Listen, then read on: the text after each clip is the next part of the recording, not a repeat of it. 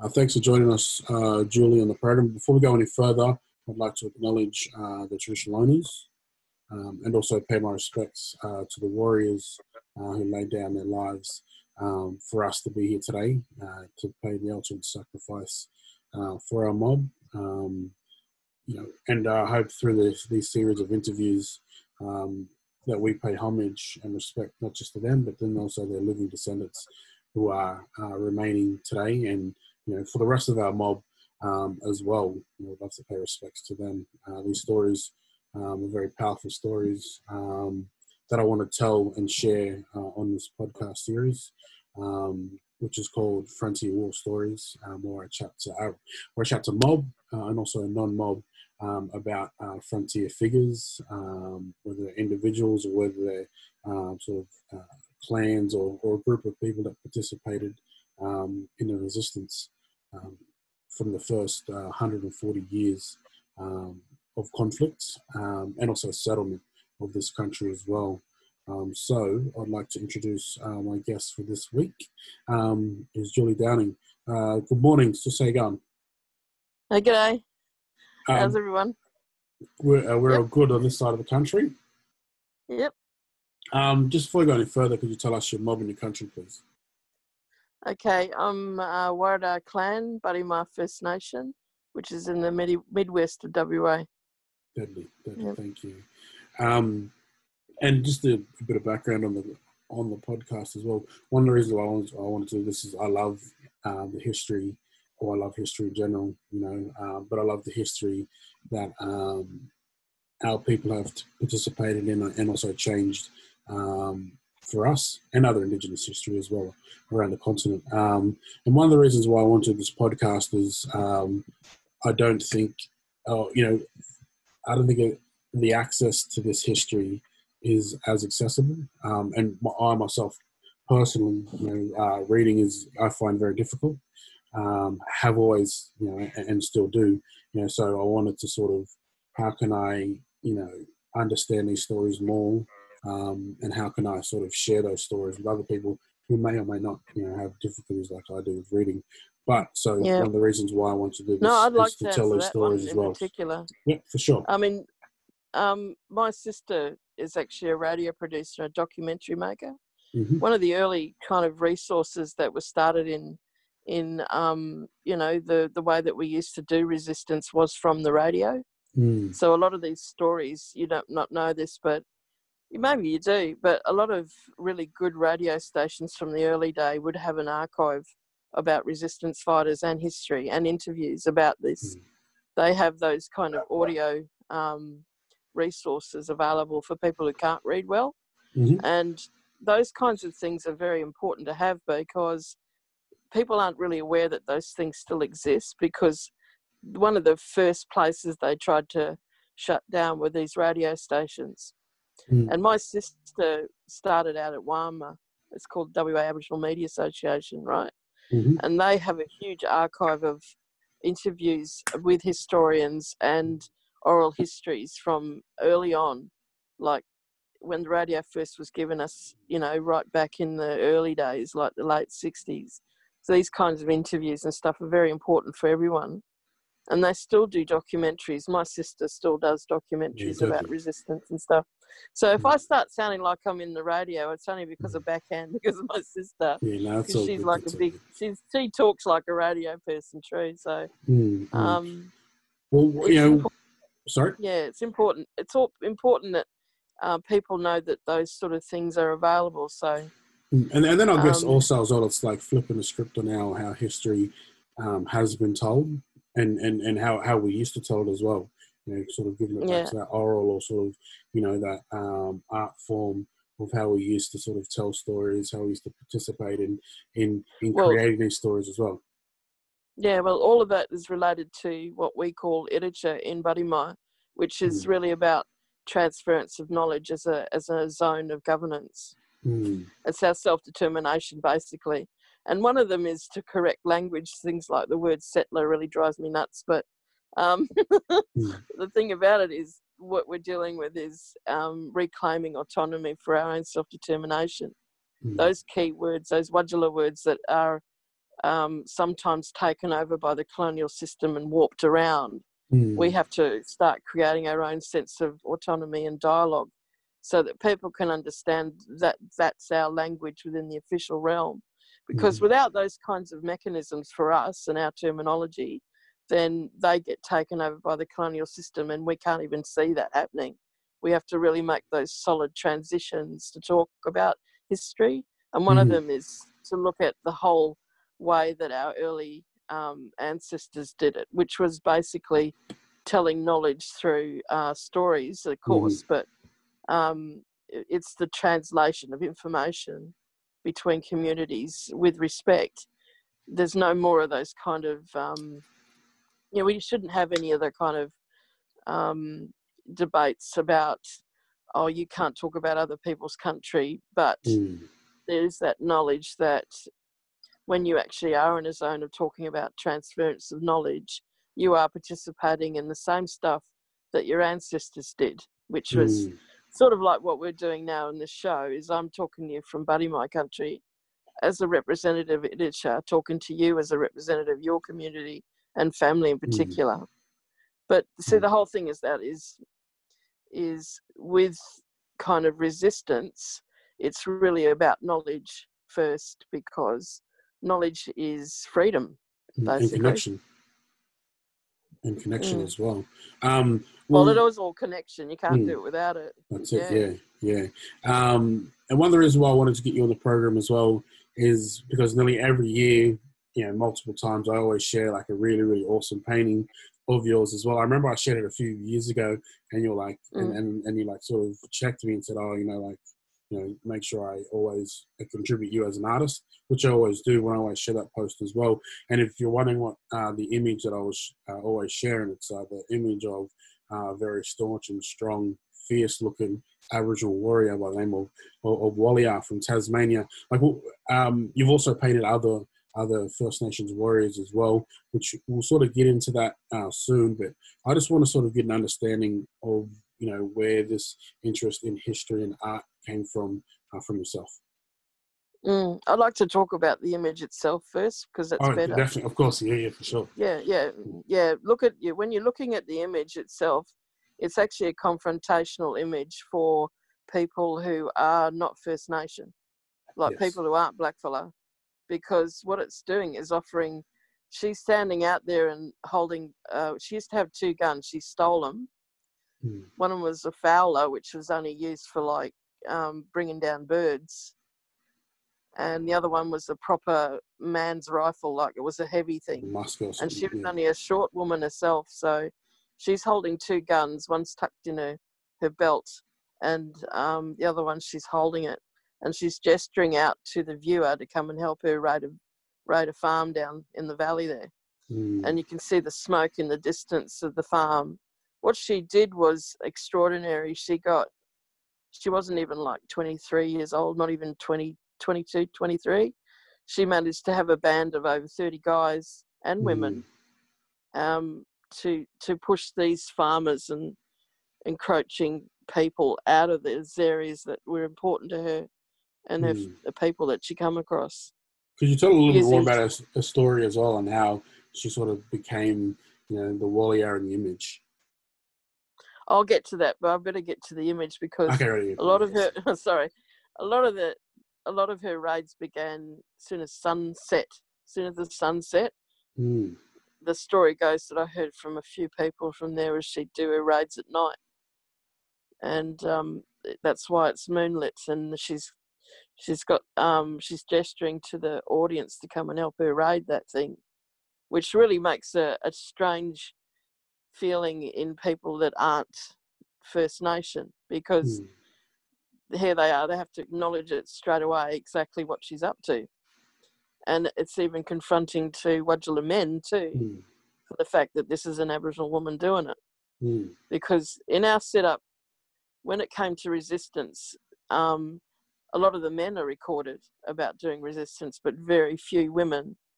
Mm. And she was made an example of basically very early on, and um, I think people forget that when it came to every everything about our communities, especially particularly those of us which are based in matriarchy law or whatever, and that's L A W, not L O R E, um, is that um, you know our roles were separate but equal, and I mean really equal, and that included mm. resistance. And my mm. own mobber actually, we were pretty good at doing sabotage, and mm. the women were. So I really paid that kind of homage into that image because, mm. and I know that feeling what it's like when when you're confronting something that's irregular and mm. and unjustified and scary and racist and mm. and and all that You've got to have a sense of fear when you actually are in resistance so that's in her face mm. she she knew that she was at the brink of death or life when she was in resistance so mm-hmm. that was the look that i tried to give her face but she looks a little bit cheeky as well mm, mm. And, and that comes from a knowing that she succeeded before. And what she did was early on, she was, she had a childhood sweetheart. Um, she was um, involved with him, and what happened was her her community were out doing hunting or something like that, I think it was, and these Wadjalas came along and they stole them. So hmm. her and her boyfriend, husband, it was basically claimed up to each other, got mm. taken away on these boats by these sealers. And sealers was they were sealing like you know like you know hmm. those the sea creatures. Basically, they were destroying the land and the sea by uh, killing all the seals they could get for seal oil, which were were for lamps and things. These Wadjalas, mm. white people and they came across their little little group and they stole them all because they thought they'd make slaves out of them but really that they were trying to do was mm.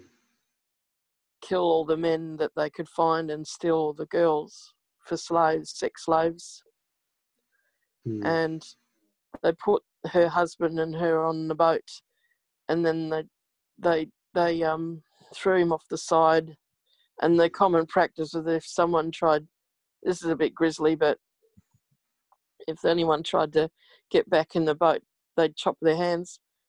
And um, so she saw all that, and it must have really been a terrifying experience. But something else happened in her mind was probably the kernel of resistance. So she was taken probably very young, like 14, 15 or something.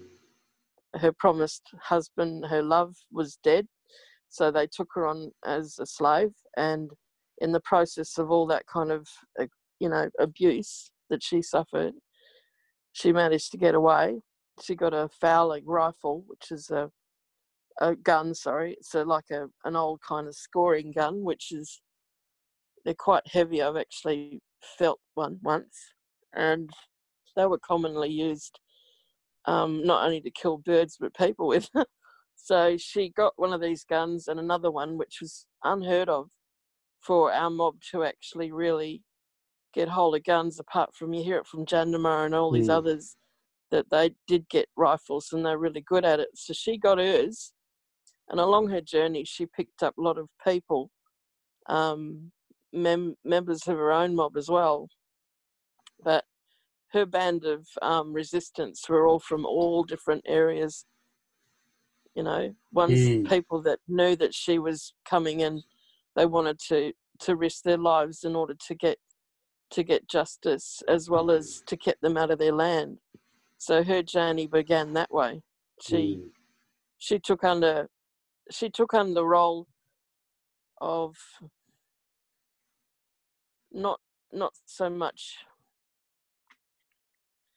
not so much as a as anything other than a hero for her people and there was no kind of no no even not one man ever gave her shit for that apparently so that mm. sort of says a lot about her um, her mm. effectiveness mm. and it scared everyone from Launceston right up to the major governments of the day that there was this woman there that was not going to take any not going to take any bull stuff and as far as i know um, she there's no rec- records of her ever hurting anyone but i reckon she would have mm. um, you don't not hurt someone when you got a gun so mm.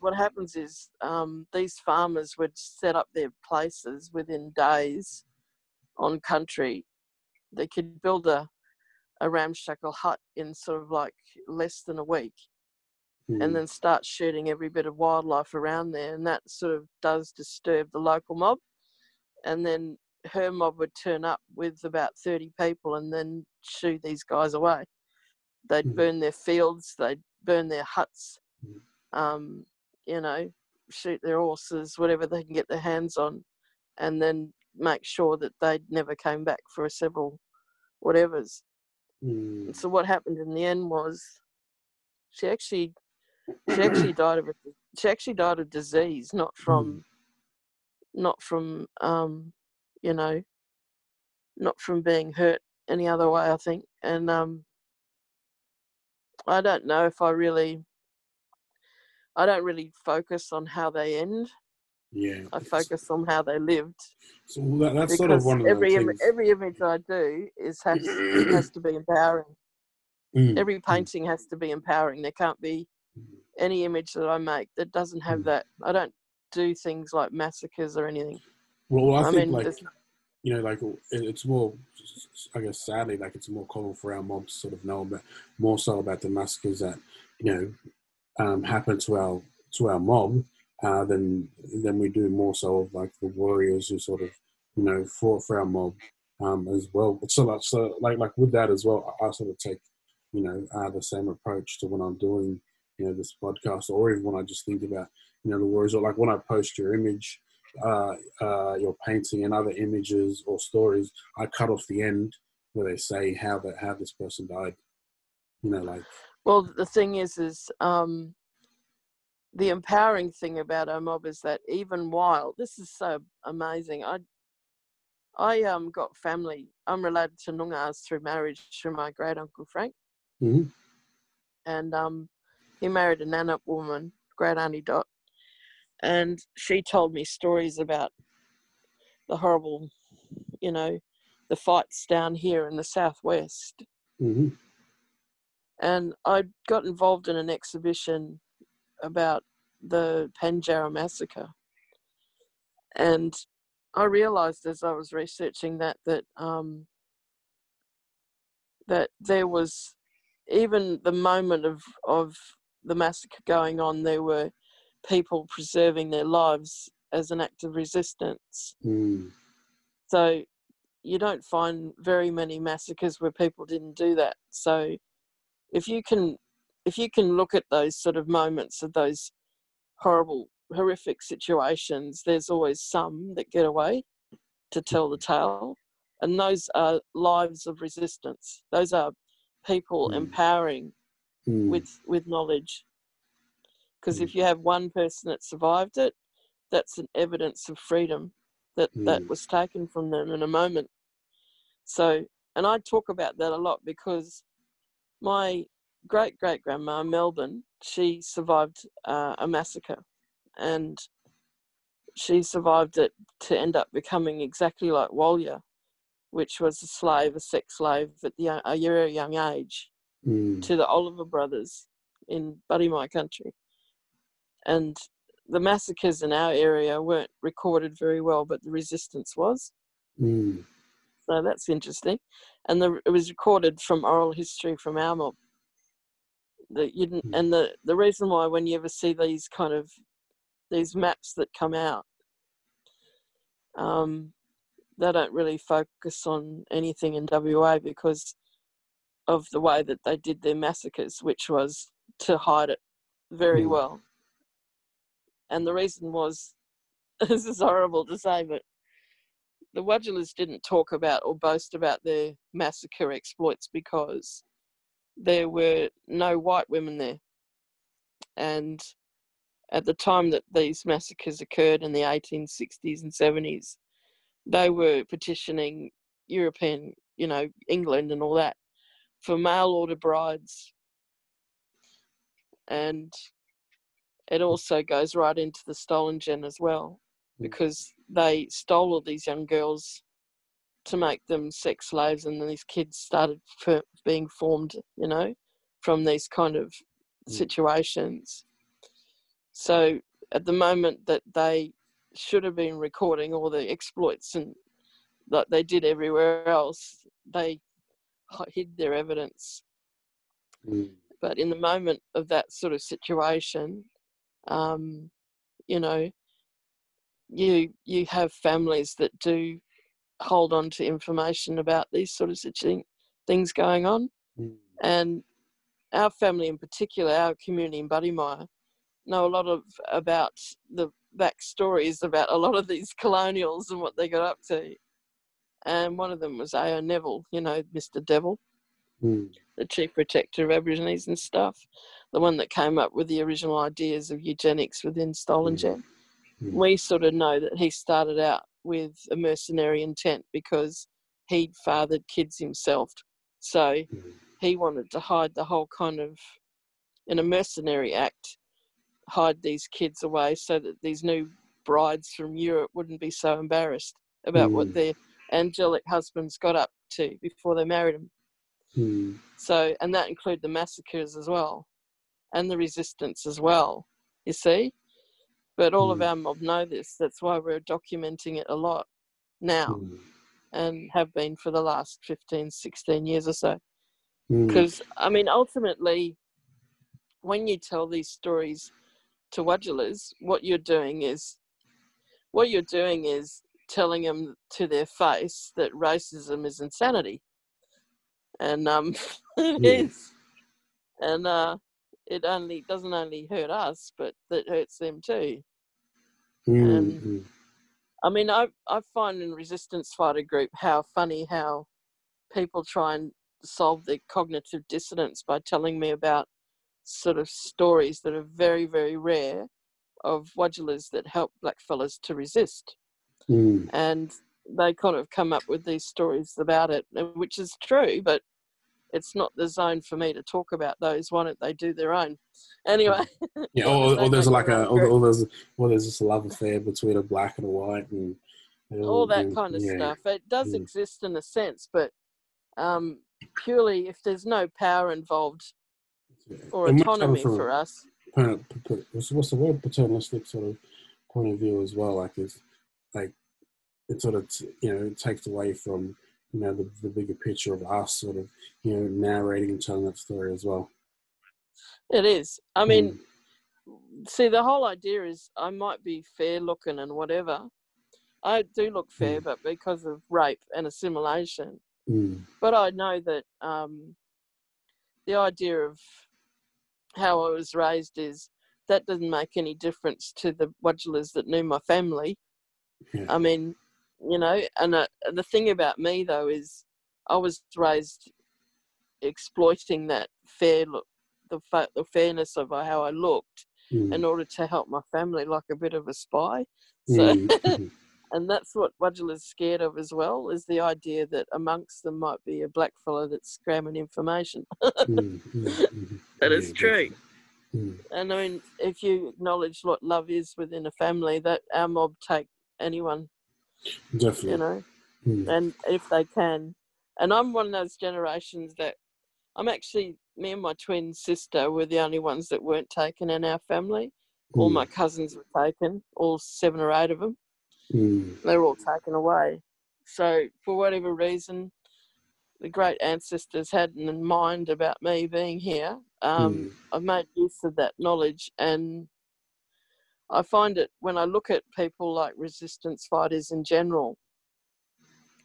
Um, if if if they acknowledge the fact that a woman can be a resistance, even mm. now from our own mob, and mm. and I've I'm really happy that that image has been embraced by men, blackfellow men, mm. as well as women, I, I, guess too, but more more and away from men because, um, uh, you know, our our men folk get a hard time more than us in a sense, because and then they're not given enough they're not given enough credit for that in a sense. Our women mm. folk hold things together, but in our family circumstances had it that our men folk died earlier than the women. So our sense of ourselves in our community as, as women survivors, right, of all that mm. shit, um, is under is really in the knowledge that our men folk die early from from racism, mm. basically. Mm. And when I show images of resistant fighting women and then having that acknowledged by men folk, mm. actually really comes down to the core of how our communities treated each other, you know, in an equal mm. way mm. between genders, in a proper way, which was based in respect. There was no patriarchy in it, as much as I know. And I know, mm. and in my community, there wasn't. Mm. Our knowledge was separate but equal. Mm-hmm. So you had men's business and women's business, and then when that when that journey of the of the year or whatever was to look after the land, you come mm. together, and that was how the community kept help for each other. Mm. You, um, so that comes to that comes to like you know the basic thing about mm. respect that we have within each other and our communities. Mm-hmm. And I'm fully fully aware that I'm from a family of artists because, you know, um, you know, for whatever reason, our men folk, you know, didn't didn't last because of racism. A lot of them suffered horrible things like being slave. I mean, when when they took hold of our men folk within their industries, like the pastoral industry, or the mining industry or whatever, mm. they flogged them to death, mate. They they they they did not give a shit if our men folk died from from being overworked. Mm. And that's because they were seen as nothing more than animals mm. to be driven into the ground. And hmm. People don't realize that, that that's what happened. And when we look at resistance that happened clandestinely, this is how it worked is our men folk in our community worked for the Wadjalas, but the women would go around and do sabotage in the back of it.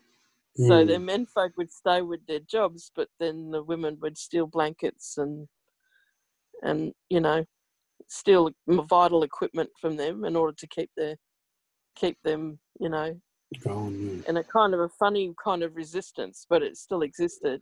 People yeah. don't know there's a lot of nuance to resistance. Mm. Our mob are sort of like very good at that. Like you can do it with humor as well.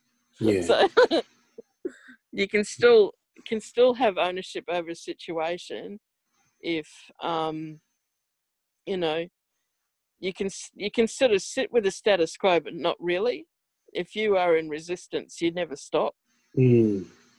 you know and mm. that's purely about morale and and keeping yourself going in in a sense of self-esteem within the place where you are you know that you've mm. you're in a mm. shit situation with people who've got guns and everything else but that doesn't mean you give up mm. there's very many different forms of resistance mm. and i don't think you know i think it's i think it would be good if our artists really focused on on these more intimate stories about that because mm. without that kind of stuff without the nuances of understanding of our history within our art, then it's just going to get forgotten. Mm-hmm. Well, People before, don't know that we had a life like that. Mm. You know. Well, before, like you mentioned, um, some interesting things that um, we'll have to touch on. Obviously, that point of view of um, how prominent, I guess, you know, Aboriginal women were in the resistance. Um, but then also, you mentioned um, um, the way that we t- sort of tell our stories and and capture like the history of these resistance fighters. You know, some are through your your your narrative is through art uh, and your painting. Others is through film. Um, you know, um, Uncle Kev Carmody, his son, I believe, wrote a poem called Multuggerah. Um, and then Uncle Kev turned it into a song. Um, I actually played it. Um, actually, uh, listened to it. Sorry, uh, it's, it's an awesome song. Um, mm. But yeah, like like we tend to use these platforms uh, to, to, to tell these stories of um, of our people, you know, and yours through art. How did it start with you? You know, when did you want to um, use your art form as a way to tell those resistance stories and the history of these mobs? Um,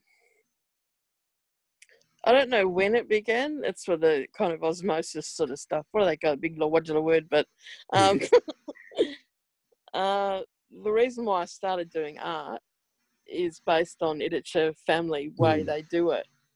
Because my my first the first way that people know how to give you a job is when they start you young. And my mum was actively meeting people on public transport to try and knit her family together mm. in secret ways before the Freedom of Information Act and all that. She was looking on public transport for family that were missing. Mm. So, and we were little, we were like two or three years old. She'd send us off to people that she thought looked like family to find out what their names and stuff and get engagement with them early. So Carol would go up and try and pretend to write their story and I'd pretend to draw them. And we were twins, so it was like a double act. and uh, that's how we began. Was really, um, I don't know what you'd call it, the soft side of getting to know community together again. And my mum mm. in that moment was a resistance fighter mm. to me.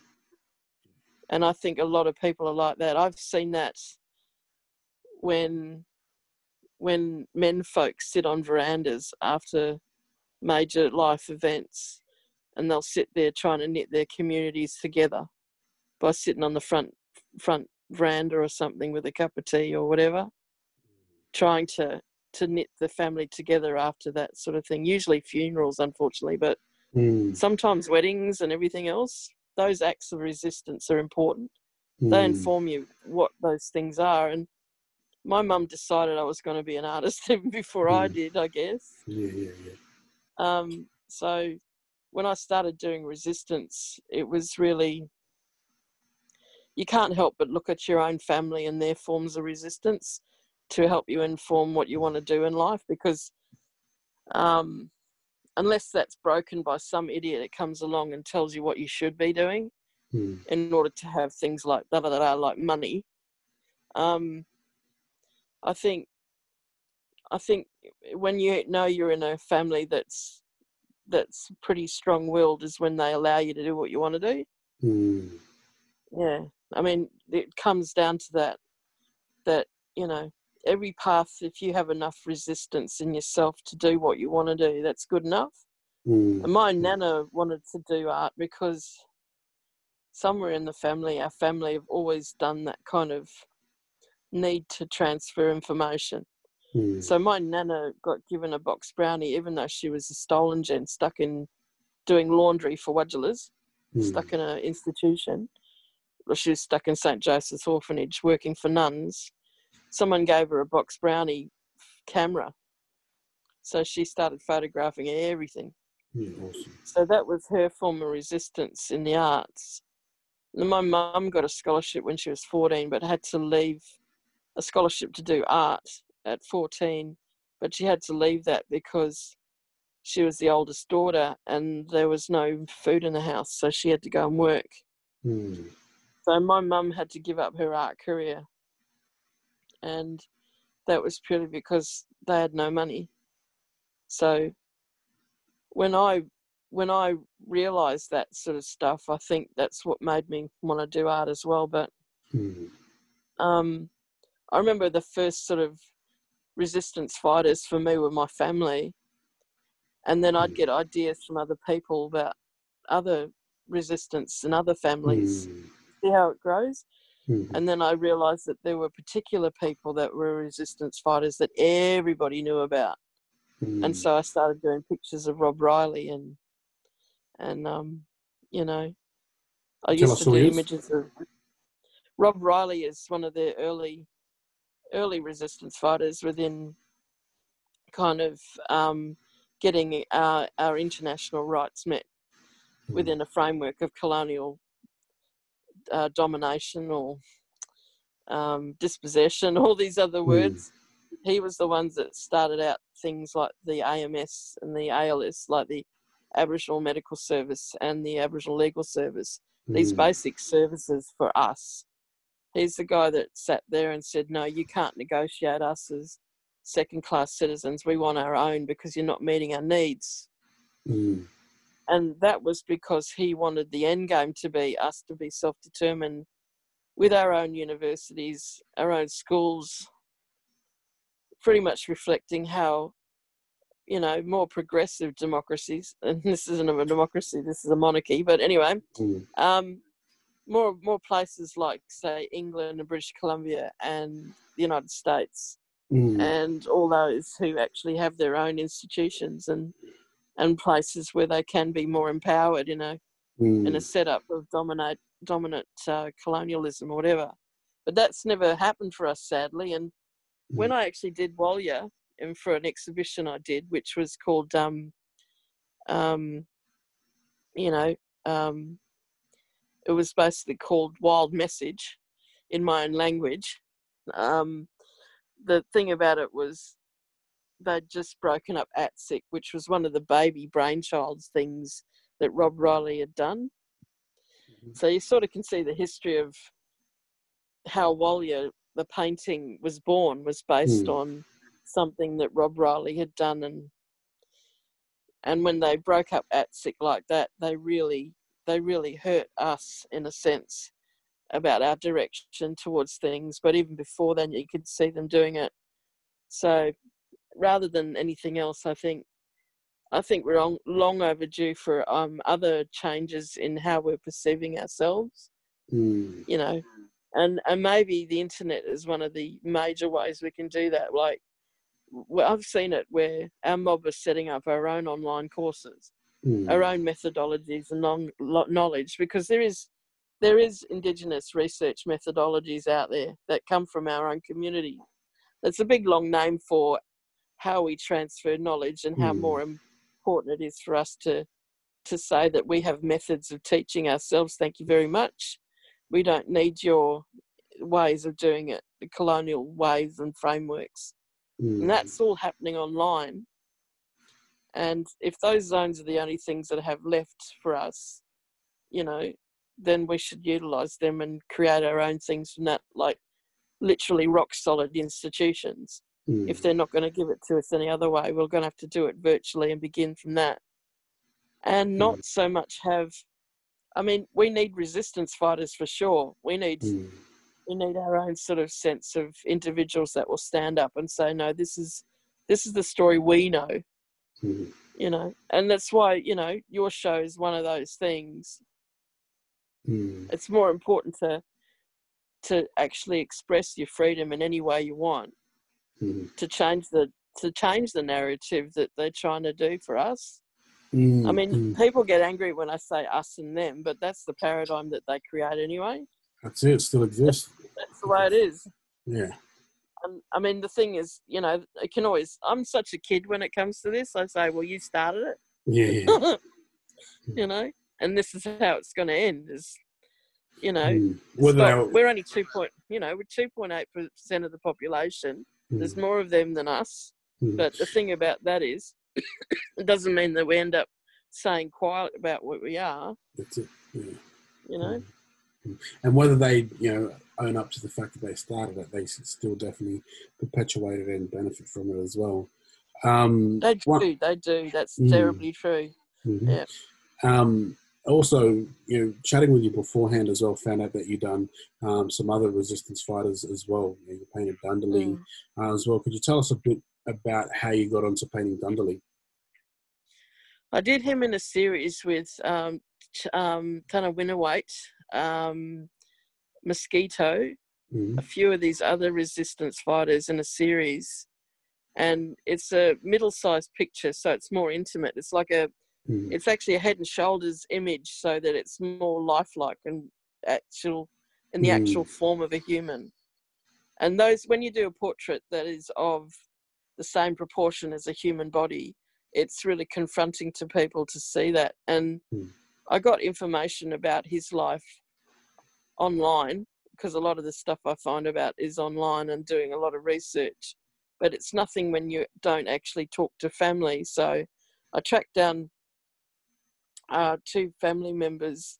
one of them through a friend of mine and from Murray Way from mm-hmm. Queensland. Mm-hmm. And mm-hmm. they gave me more information from the actual community with a lot of research they'd done themselves.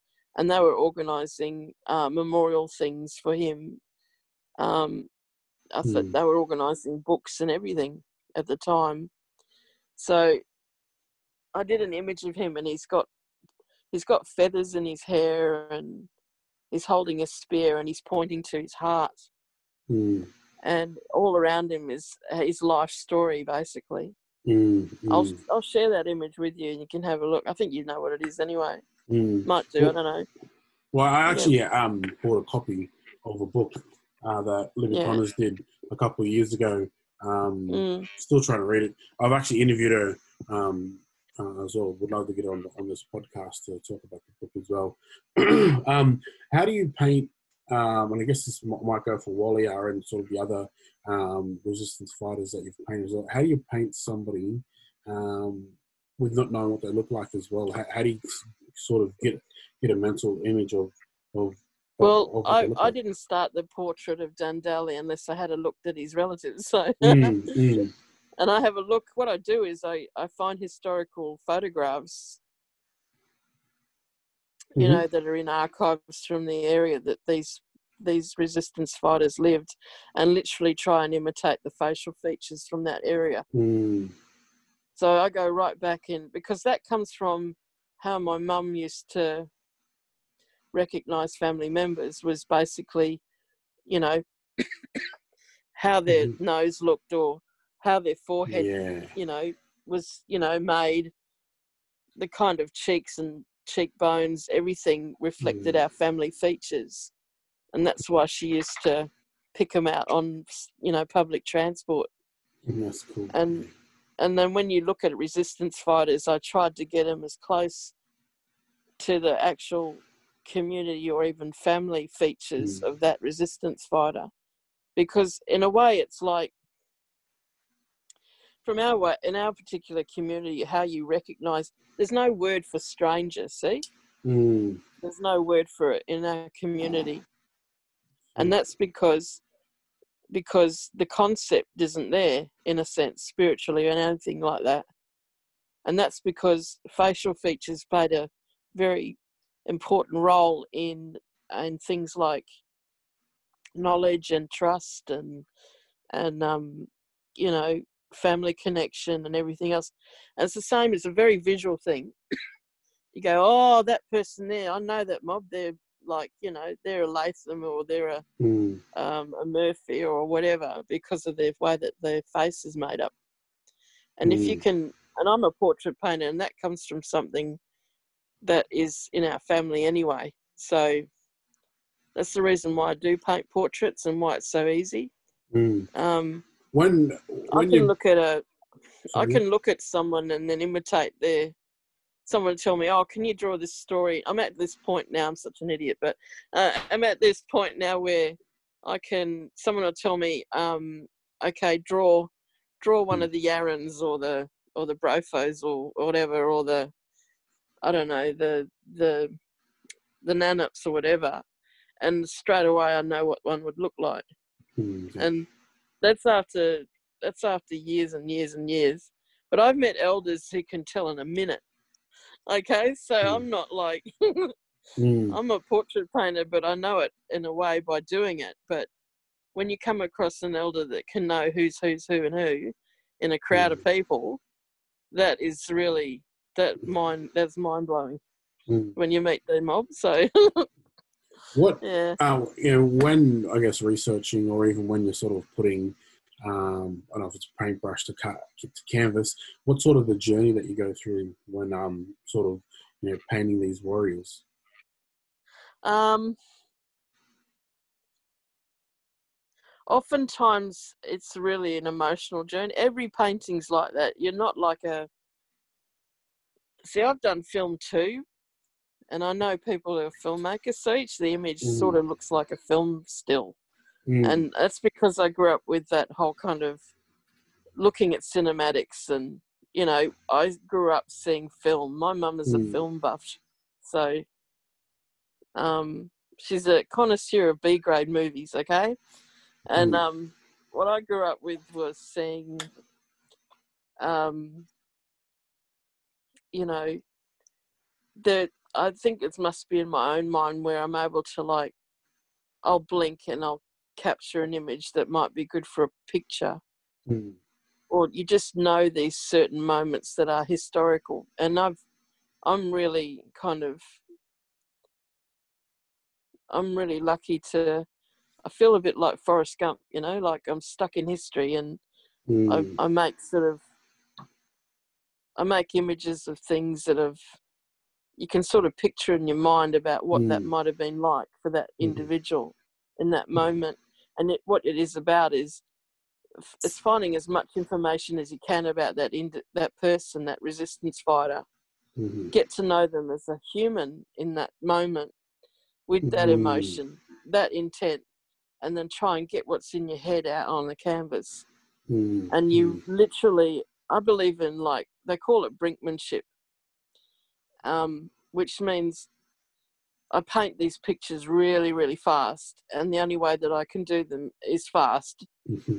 And um, Walyer took me two days to paint. Whoa, that's awesome. And and that's to be How, brinkmanship mm. when when you do an artwork that's that fast and furious, you you're contacting something about how much mm. how much um, you know, you you lose who you are in that thing. Mm-hmm. And one of the reasons why I asked, one of the reasons why I asked is this is because uh, a good friend of mine, uh, Callum Clayton Dixon, he wrote a book called um, "Surviving New England." Um, what's it called? It's called "Surviving New England: The History of the Aboriginal Resistance and Resilience Through the First uh, 40 Years of Colonial Apocalypse." It's a pretty good book. Uh, you should get it. Great, great. Um, yep through that, like this is, I pretty much asked him the same question. Um, you, know, you know, when doing the book, um, what sort of ride did you go? And he said it was, he said it was, um, it was somewhat of a, an emotional ride, I guess, to sort of encapsulate everything that he said. Well, One because it was exciting because he he was finding all this new information because there wasn't a lot, um, you know, enough information about his mob. Um, it was just sort of chapters here, here, and here, and or articles, you know, over here and here and here. So he brought all those together um, you know, and he said it was, it was, it was an amazing feeling because he was uh, in the book. Actually, he um, found a warrior, you know, um, and before he did the book, he was, one of his uncles said, "Oh, you know, I want to know if, if we have Rome Pemulwuy, if we have Rome Yagan, you know, who was he? What was his name? What did he do?" And he found that. Um, so, he, so he went and took that article or that, or that, you know, we printed it out and said, "Oh, Uncle, I found it. You know, he is one of the fellas." you know, and, and pretty much the same thing you did was um, they painted the image based off an image of one of their old uncles, um, who I believe passed away as well, um, not long after. Um, but then he said he got towards the end of the book. He goes, because after those 40 years of resistance, you know, um, Aboriginal people were, you know, um, somewhat, you know, uh, defeated uh, in terms of you know the colony and and, and no, everything no, sort of being set up. Thing. oh yeah, yeah, yeah. I, I, but I, I, was just sort of saying, um, you know, he, his emotion sort of changed because uh, I guess the inevitable happened. You know what they were fighting against as well. Um, yeah, do, yeah. do you did you sort of get that towards the end of the images that you paint as like, oh, you know, like this is an image of an individual who, you know, uh, through the you know, through their actions and the circumstances, you know, um, lost their lives because of um, who they were and what they represented. Well, I've got to tell you about it comes right back to how Badimayas view death in general. mm. um, we we hate death. We're our, mm. in Badimaya, we rage rage against the dying of the light. We fucking hate death. Okay, so whenever we we actually see how someone passed away or we hear about a massacre and stuff, we get angry mm. at it. Mm. And that's the emotion that you have in order to empower yourself to get out of it. Mm. Because death is the ultimate injustice if it's done by someone else on you. Okay? It's the denial of truth, of everything that exists about us and who mm. we are. Mm-hmm. So rather than, we get sad, of course, for losing their life, mm. the, the way that they, they we loved them and that's gone, right? But we rage against how it happened and we look at it broadly at how that happened and usually it's because of something mm. outside of ourselves that we had no control over at the time. But that doesn't mean we have to take on the older, the Wadjala idea that death is something mm. you have to negotiate. No way. you know? And when mm-hmm. you look at, I may probably like that, is when you empower yourself to do resistance fighter, is in denial of the fact that they died because you're saying, mm. no, there they are, they're living again right there. You're mm-hmm. saying now, what really is the concept? You know, getting right into philosophy, I guess, but what is the idea of resistance if it's if it's um, if you're talking about how they died? Mm-hmm. You know, the fact is that they lived. You know, and then you look at that. It's not like it's not like bright siding, which is a horrible thing to do other people or anything. Mm. It's basically saying, you know, when you look at a resistance fighter, the empowering thing about them is the fact that that um, that someone in their family remembered what they did, and mm. that you are contacted that family member. The fact that that the fact that someone remembers a story of a life like that is empowering to know. It's like an amazing moment when you meet across a descendant you know, I meet a lot of, I do a lot of resistance fighters based on a descendant coming up and telling me about it. Or I'll do a resistance fighter with this unknown knowledge of why. And sometimes I've been in that situation. And it's purely because I've been tracking down a story like what Callum did. You know, is like you do go on a journey of information and suddenly there's this man there, like, or a woman like a resistance fighter saying, "Hey, how you going?" And the next thing you know, that leads you on to meet their descendants, and then you find the more powerful resistance of them actually living mm. with that story and knowing it so much as a part mm. of a family context. Mm. And then you realize that you are you're not alone. You know, your family did actually survive resistance, but that a lot of our other families were f- surviving it just the same way and every family has got a resistance fighter.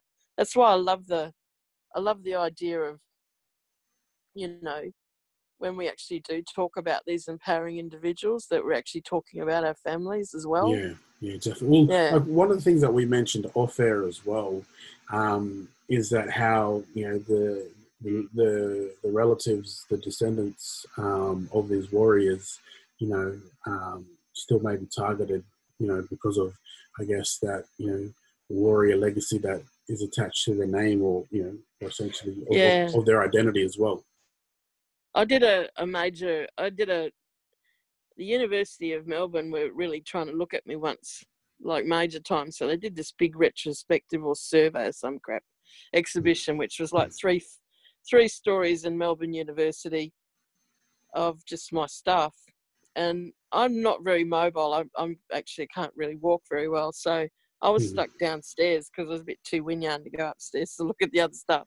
Mm. And a woman and a man came towards me, and I'd done an image of a of a, an old lady, and they came up and said, "That's our great granny." And I mm. said, Really? And most of the time of this exhibition opening, I was sitting there yarning to them. And they explained who she was and what her life was about and everything else. And she was a bit of a resistance fighter because she she used to get bread for these mob to mm. keep them going. Um, every day she was feeding her family at the point of being bashed up for it. So, mm. and when you hear these kind of stories that a single family has a story of resistance about one old granny, I didn't know that who this woman was because I like painting pictures from these archives that are said to be unknown, you see. They get labelled as unknown. But then to meet the family of that woman yeah. and find her name, find it's really emotional to go through that when you actually do find them because mm. then you realise exactly how much the Wadjala system just did not give a shit about us, but we care. Mm-hmm. And then and, you realise and I guess you know, that they sorry yeah, that whole thing about the families of resistance fighters being being targeted, right? Mm. That happens to every family that have got mm. someone that stands out above the the rest. Mm-hmm. Mm-hmm. And I think, yeah. Mm. Well, and I guess just it is, and I guess just on that part as well, um, it just goes to show you how powerful sort of imagery is. You know, because I'm sure you know other Aboriginal mob, you know, would have once they would have understand the context of the image that it was just an unknown Aboriginal person uh, from a certain mm. period of time. They'd have been like, yeah, you know, I can relate to that, um, you know, because of, of the history of, of my community, uh, you know, of, of my old people as well. I remember, like, um, I, I, uh, in the past, I've interviewed um, uh, Uncle Archie Roach, and he wrote, um, you know, when he wrote, um, they took the children away. Saying in Sydney in '88. Um, it was around that time of '88, uh, bicentennial, uh, all his protests, and he was somewhere, and these um, old fellas walked up to him and you know um, and said, "Oh, you know, your song is about me." You know, um, you go, oh no, they go, "Oh, who'd you write that song about, you know, young fella?" And he goes, "Oh, Uncle Archie." Goes, "Oh, it was me. Well, this is my story." And he goes, "Oh, why is that out there?" Because he goes, "Oh, no, that's my story. It's me and my siblings. That's our story." And you know, like it, it's this powerful thing um, that you know art um, can do you know, is, you know, um, tell the story without sort of scratching the surface of who the story is about or, or even the experiences but, that individuals do. Yeah. Uh, See me, I'm I'm a I really get angry at these. I don't know. When mm-hmm. they gave us the Freedom of Information Act, right? They gave us freedom to look for our family members. Mm. So the what that meant was in 1986, all of us young mob then had the right to go into these places that were excluded from us, like libraries and state mm. archives. So we all flooded in there to try and do something very strange to these Wadjalas, which was to look for family together, to find mm. them, to mm. get them together again. So we'd look at these huge, big, you know how you see them where you see all these mob lined up at missions. What they used to do is they line them all up and then from these photographs, these group photographs, they'd pick out who were the fair ones, and then they'd steal them. Mm. And that's why our mob got scared of taking photos together, because yeah. you were you're constantly aware that the reason why you're being lined up that somebody in your community and family will be taken from you. Mm. So what happened years later is when we got the right to do freedom of looking at those images, it really meant freedom for us was the way that we could change that dialogue in these mm. images mm. to find out where our family went. So whenever I see these unknown images, like it's merely really me being quite angry when I do mm. paint them because I want to know who their family are.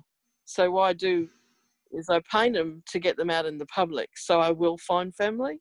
Mm. So someone will come forward. And I'm really happy that it has worked in lots of ways. That's awesome. And what I find very good is I get a lot of these mob that give me pictures they don't know who they are, mm-hmm. and they mm-hmm. want me to paint them so they can literally find out if there's family that still remember them or whatever.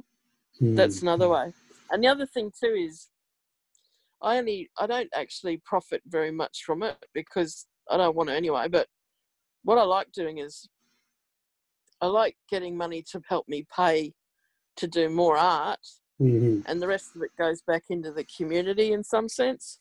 So the the thing is, is that one way or another, it'd be really good if we had our own universities and things like that, and mm. getting our mob that are more self-determined through independent means, like me, who don't have to have a boss or nothing, mm. in order to to start empowering our community to do our own money making in order to make our own things for us and having and having that is more empowering to know where the money comes from. And I mean, the world's run on money, and I guess, mm-hmm, well, mm-hmm. it is. Oh, definitely. But sure. the thing about it, the other system is also like the old editor trade. I'd love to see that again. Uh, yeah. We do that too, but in a different way. It's mm. usually in the back of cars and stuff. Yeah, yeah. I guess so I, I actually, I actually like seeing how how how my work is made is it's not just me tinkering away. When you look at the images that I make, some mm. of them are covered in like different things, you know, stuck on there, mm. and a mm, lot of mm. those those elements are actually from other people. No, I don't go out and get them. Mm. So I like creating things that other people can get involved in, so yeah. that there's no kind of there's no kind of me on me ivory tower or stuck away doing something by myself. Because mm-hmm. that's the that's the worst tendency of being an artist is to become self isolating. Ironically, mm-hmm. nowadays. Um, well, I guess sort of in this back end of our yarn, um, a lot of these images are like a lot, of, a lot, yeah, a lot of the images and paintings that we've been talking about um, in this yarn is a mm. continuation of sort of this resistance exhibition that you've been doing for how long now? Well, well, before I did the exhibition, mm. I was doing pictures of resistance, and since then, the exhibition was in 2006. Mm. So since then, I've been still doing them. Mm-hmm. So, yeah, 15 years ago, yeah. Um, and, and I guess as well, could you tell us some of uh, those uh, warriors that you've had uh, um, painted as well? How many have you done? And um, are you looking to do some more? And yeah, yeah, I've done Yagan four times. Yeah, definitely. Images of him four times, and I've got another one on the boil at the moment, and uh, that's because my nephews are a descendant from Yagan. Mm-hmm. And, and, I, and I guess just, uh, just really quickly for the people tuning in, who is Yagan? Who was Yagan was an early resistance fighter and leader from Noongar Nation. Mm. He's from his mob were um, in the area where I live, which is on the foothills and in um, you know the Darling Ranges, going down the Canning River, that sort of area. So I'm living literally in his stomping ground where he did do a lot of resistance against early settlers in a very similar way that Walyer did, which was pushing them off his land. Mm-hmm. Um, and, and, and like like like you mentioned something really interesting before that. You said all these families, all all, all black families have resistance fighters.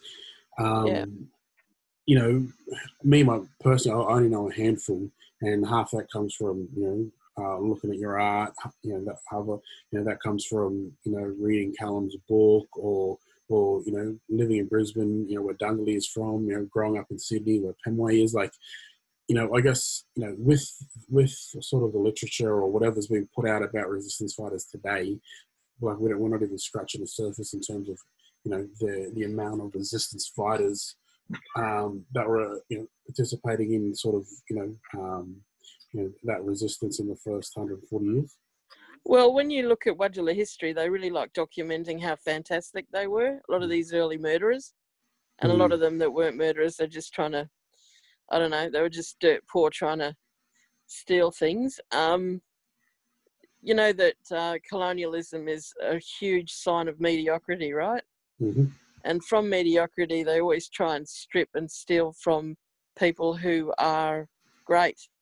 And resistance mm. fighters are great people. Mm. So, mediocrity always used to like recording the greatness so they make themselves seem greater.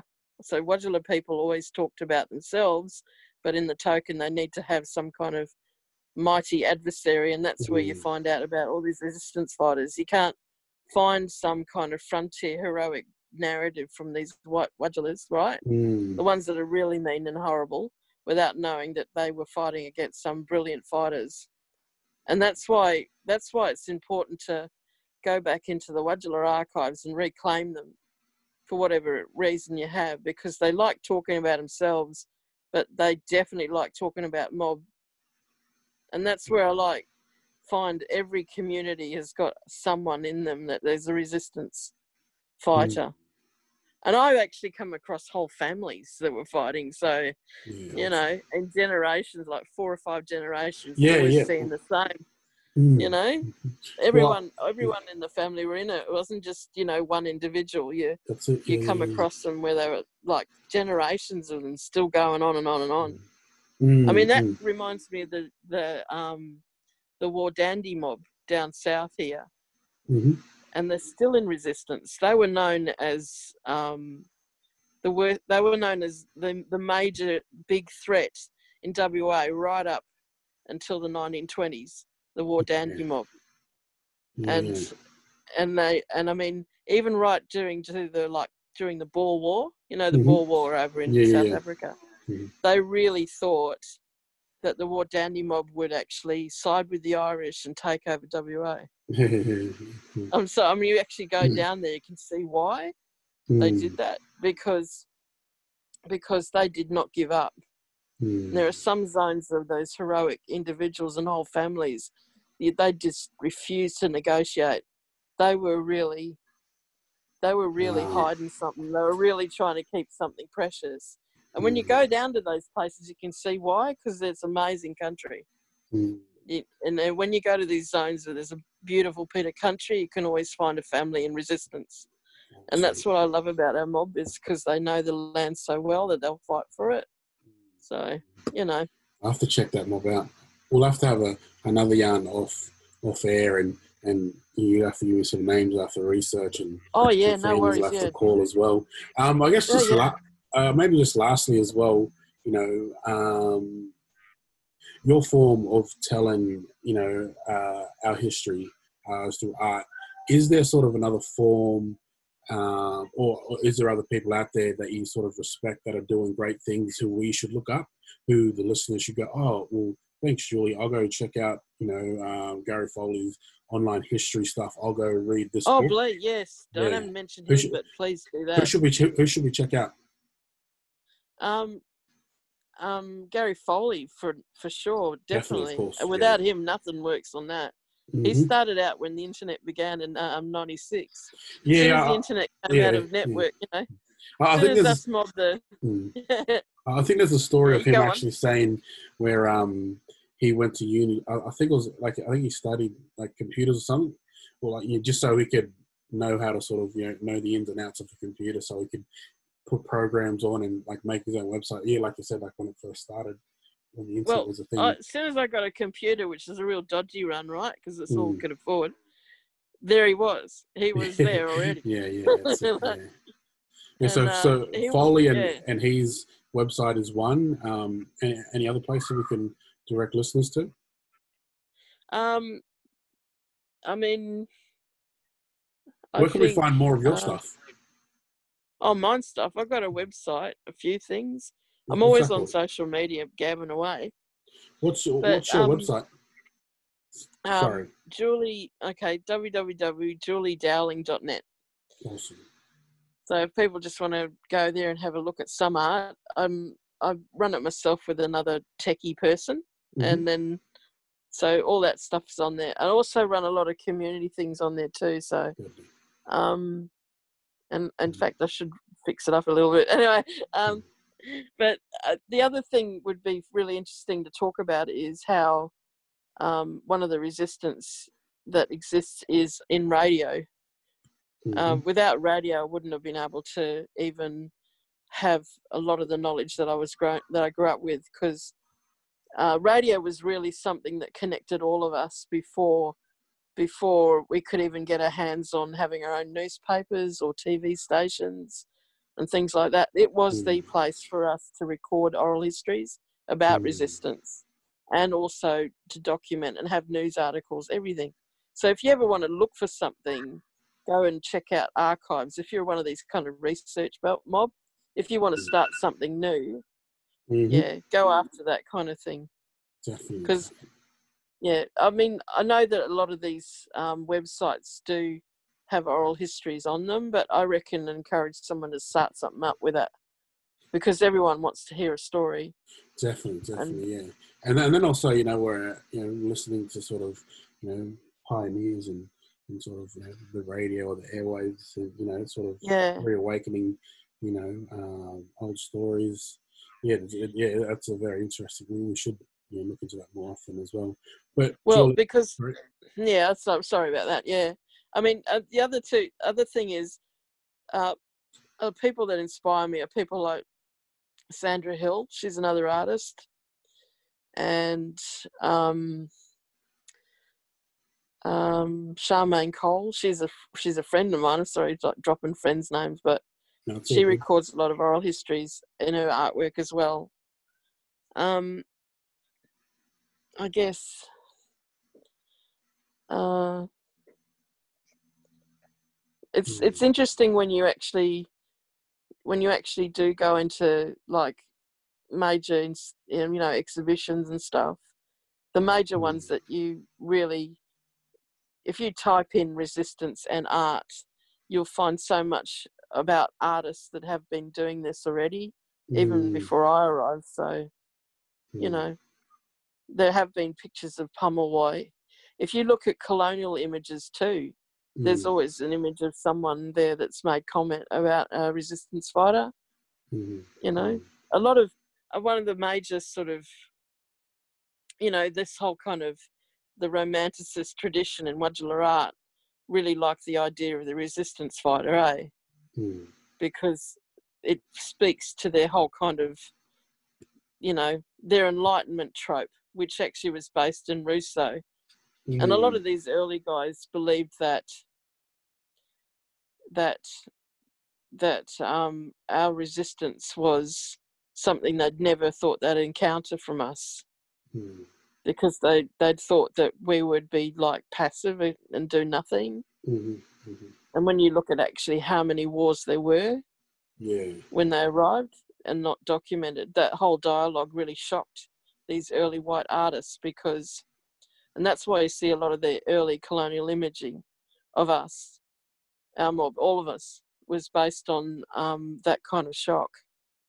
Mm. Uh, and then the newspapers took over, and that was where where that sort of dialogue changed. But before all that, there was colonial artists, mm. Taking images of us, and those those are more important to look at in a sense too, because mm. then you'll see images of Pemulwuy and what he got up to, and mm. and um, Yagan too, and lots of that sort of stuff. But when the newspapers arrived in earnest, then you actually saw a change in that kind of that kind of wide-eyed kind of negotiation and actually realization that they weren't. This is the thing about it. When the newspapers arrived, the Wadjalas realized that they had the tyranny of distance. Tyranny of mm. distance mean they could get away with murder and no one would find out. The mm. newspapers showed them that because they realized that they realized that the world couldn't see what they were getting up to down here, so they could hide it all. And that usually that actually happened. That sort of moment was when WA got colonised. We were the last one colonised and mm-hmm. invaded. So, and when you actually pay attention to that kind of trajectory of how they did sort of colonise, no one actually really has mapped down the intricate parts of that apart from historians, but it needs to be more of like more brought to the forward because you know you can't have you can't have continual um, ownership over over a message for very long. Mm. Tyranny doesn't last very long. No. Dictatorship doesn't last very long. Mm. And and the truth always comes out. So, you know. And if you oh another thing too, I like to go. She had a yarn with someone yesterday. Mm-hmm. Was that you think about the the timeline of colonialism here? Mm-hmm. If you compare us to United States, us, this continent here is still back in the 1820s. Yeah. You know, we're not, we're not, we've very newly invaded. So the mentality there in colonial terms is very back in the 1820s. Mm-hmm. So they're still in shock about how to, how to try and oppress us. Mm. And that kind of, you know, less progressive sense of us being humans even. So. Mm well, you look at like Colonial, I'm yeah, sure like some of the last massacres, you know, in the 1920s or late 1920s, you know, if not our, if not there are, uh, are people of the generation of that generation that, that may be still alive or, or who, who we may have lost sort of in that generation over the last 10 to 15 years that, you know, were in and around or, or the period of time when, you know, massacres were still being carried out or, or well, you know, mob being forcibly moved from land to, you know, from one part of the, their country to another. Well, the way that they've done it, uh, done us over, is attacked us. We're still in stun mode at the moment. They've attacked us on the idea of us um, owning our lands through the knowledge of our elders by sticking our elders through a process of native title, which is a lie. And and you know that when you've been fighting them for 20 years and watching elders die one by one with the knowledge they had that they really weren't listening to us you know, our mob fighting each other, and that that idea of futility in the face of their authority had nothing to do with the due process of law, which is supposed to be fast, not slow. They were not interested in the rights and the human rights that we deserved anyway. Mm. So what I find, I get really angry with that because they're playing with death, mm-hmm. basically. And as a buddy mine, we don't like death, mm. you know, in terms of our rights or our living life, you know. Mm. So when we look at that kind of stuff, you know, I I find it I find it really annoying when someone te- sort of tries to teach me how to live through the mm. policies mm. they've made in order to make me die quicker, mm. in order to make me really negotiate the fact that I was a slave mm. and my family were a slave mm. and, and, and all that crap. And they don't live by them themselves. You know, no, they kept definitely not. Definitely, and, and they wouldn't let you know um, their family or anybody live under these laws or you know, uh, in the conditions that you know, our mob live in as well. But I'm just going to have to say as well um, on that, you know, I want to say thank you for joining us, you know, uh, you know, for joining me on this conversation as well, uh, to tell us a bit of history about, you know, your your art background and and why you chose to sort of paint, um, you know, these important figures um, uh, who are and who have, you know, sort of changed the trajectory of of our of our, of our lives you know to, to, uh, to this point and I'm sure further on as well you know very important um, you know artwork that you've done and very privileged to have you um, come on on my podcast and have nah. this yarn nah I don't like talking like that but anyway mm. um I you know every yarn that you have with someone is really like a shared kind of wealth anyway mm. so the main thing is to keep the to keep sort of perfecting the truth of things because a lot of it was hidden from us. And I might get some things wrong, but at least I'm having a go at it, I guess. And I mean, it's you know, it's important it. to, yeah. yeah. I mean, the intentions behind it, eh? Mm. And I think the most, um, the most I find um, great about things like your show is that it's new, mm. and it can only get better. And more info out there, and hopefully mm. people will see it as a place to go and negotiate things again.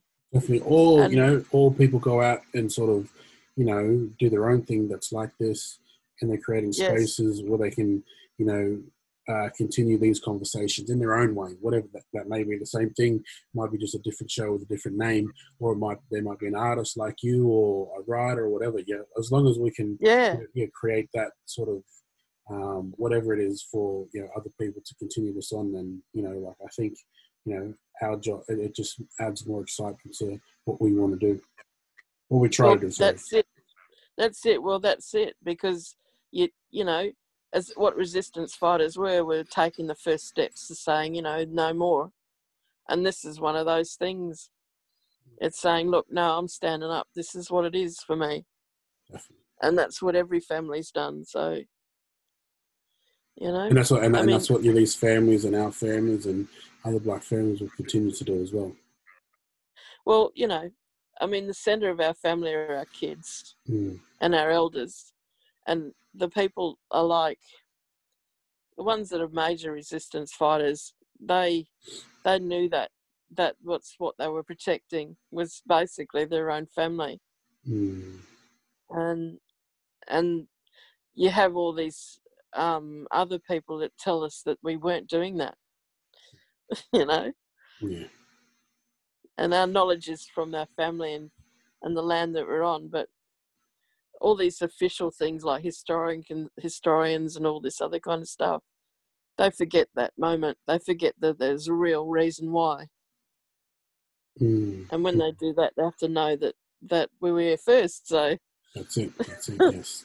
that's yes. right.